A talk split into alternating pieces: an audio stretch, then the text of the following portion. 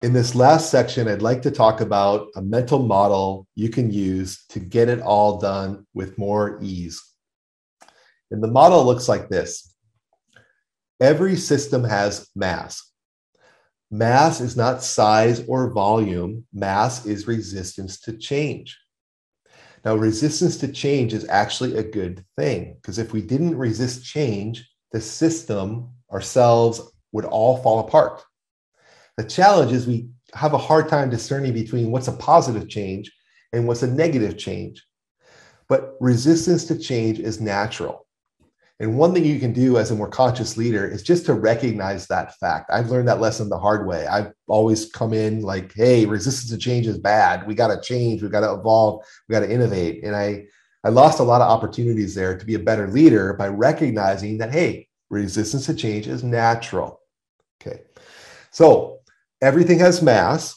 And your job as a conscious leader to get things done with greater ease and momentum is to help design the system so that the right things tend to happen. And on my screen, you'll see I have a, a diamond, which represents any system of any size. And in the middle is mass or resistance to change. And as a, a conscious leader, there's fundamentally four levers you can adjust or change in order to get a team, a company, a project to move forward with greater ease. The first is strategy. So strategy is what are what are we pursuing and why are we pursuing it? So that needs to be clear. And if your strategy is wrong, not much else is going to matter because, for example, if you take the team or the company to zig and the environment zags, you're going to miss the energy, new energy opportunities, and you're going to fail. So strategy is really important. Make sure the strategy is aligned and it's correct for the life cycle stage of that project or that team or that company.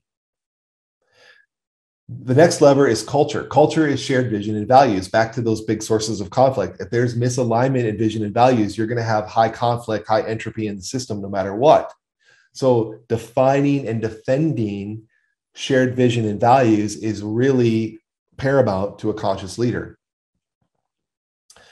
The next is people. So, you're looking for people who can add energy to the system. They have a role to perform. They're really good at it and they fit the culture, right? They are additive to the culture. Now, if I went out and surveyed 100 business people of all of all size companies, I said, "What's the secret to business success?" They'd say, "Well, you got to have a great strategy, you got to have great culture, you got to have great people." Duh.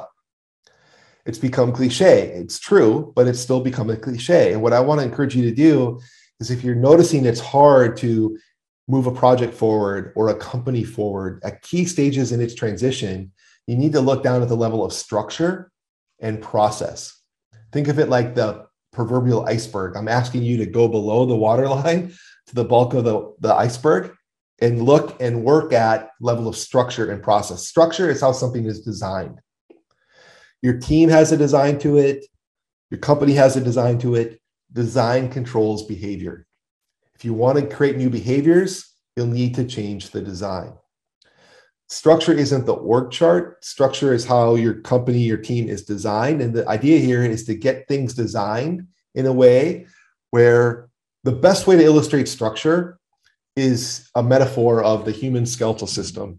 Okay. So if my if I have a curved spine or a broken hip, I'm not going to move very far, very fast. I'm going to suffer.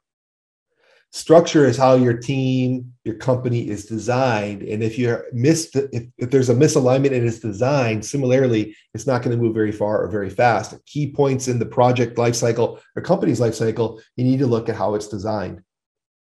Process however is what brings structure alive. So i have my musculoskeletal system that's my structure but process would be my circulatory system my neural net the information flow the decision making that's what brings structure alive so think of it like this if your strategy is in alignment and you have alignment and culture and you've got great people, but things aren't moving forward, I want you to go below the waterline to structure and process. And that's where you can actually create the highest leverage for change.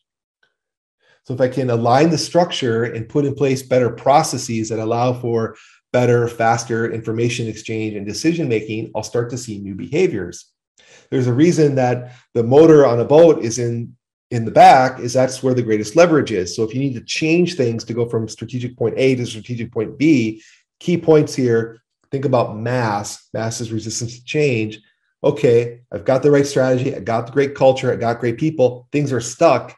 Hmm. Go down, go back of the boat, look at the level of structure and process. And what you'll see is that the mass quickly gets moving in a new direction. And that's how you can accomplish things with greater ease and satisfaction. Okay, so managing the mass, it's a very important concept, but working at the level of structure and process is way outside of the scope of this talk. But here's one thing you can do to uh, uh, deploy this immediately and get benefit, and it's this recognize that resistance to change exists in the people, it exists in the systems, it exists in the processes. If you want to execute fast, take the time and go and gather the mass in. Go seek perspective on this on a decision before you make a decision. And what you'll find typically is that it leads to better decision making because you've gathered people's perspective in who are going to be impacted downstream so you make a better decision but not only that their resistance to change should go lower because they've had a chance to shape the decision itself. It's no longer your decision or a decision foisted upon them from on high. It's a decision that they've participated in and have had the opportunity to shape. Do that. Go and seek perspective from those who will be impacted downstream, upstream before the decision gets made. And you should find that the resistance to change in your organization gets much lower. Bottom line, in order to go fast, you got to think about how do you manage the mass? How do you manage resistance to change? So let's summarize all of this. Three perennial questions conscious leadership. Where should I put my conscious awareness to be a better leader?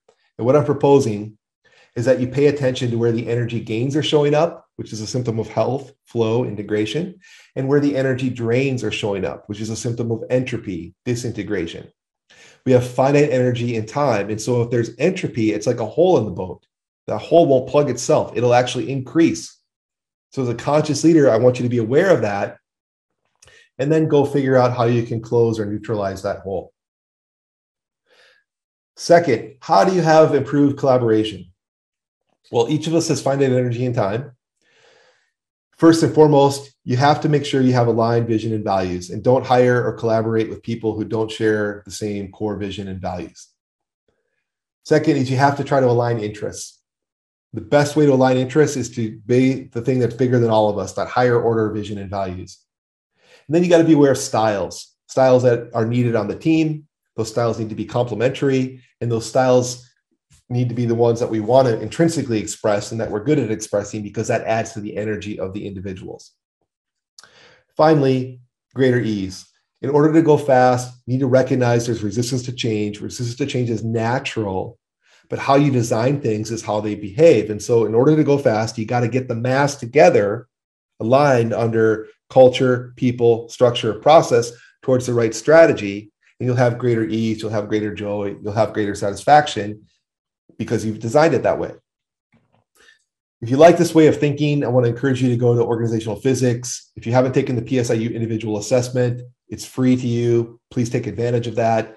If you need, if you like this way of thinking, you want to teach it to your team on organizationalphysics.com. There's tutorials, assessments, books, lots of content that you can put to use teaching your team these same principles. I really appreciate everyone's time. And I want to encourage you to keep going forward on your conscious journey of evolution. Thank you so much.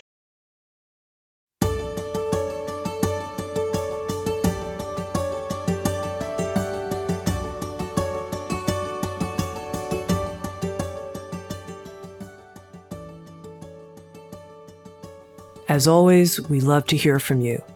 Please share your insights with us in the sandbox or write to us at innermba at soundstrue.com.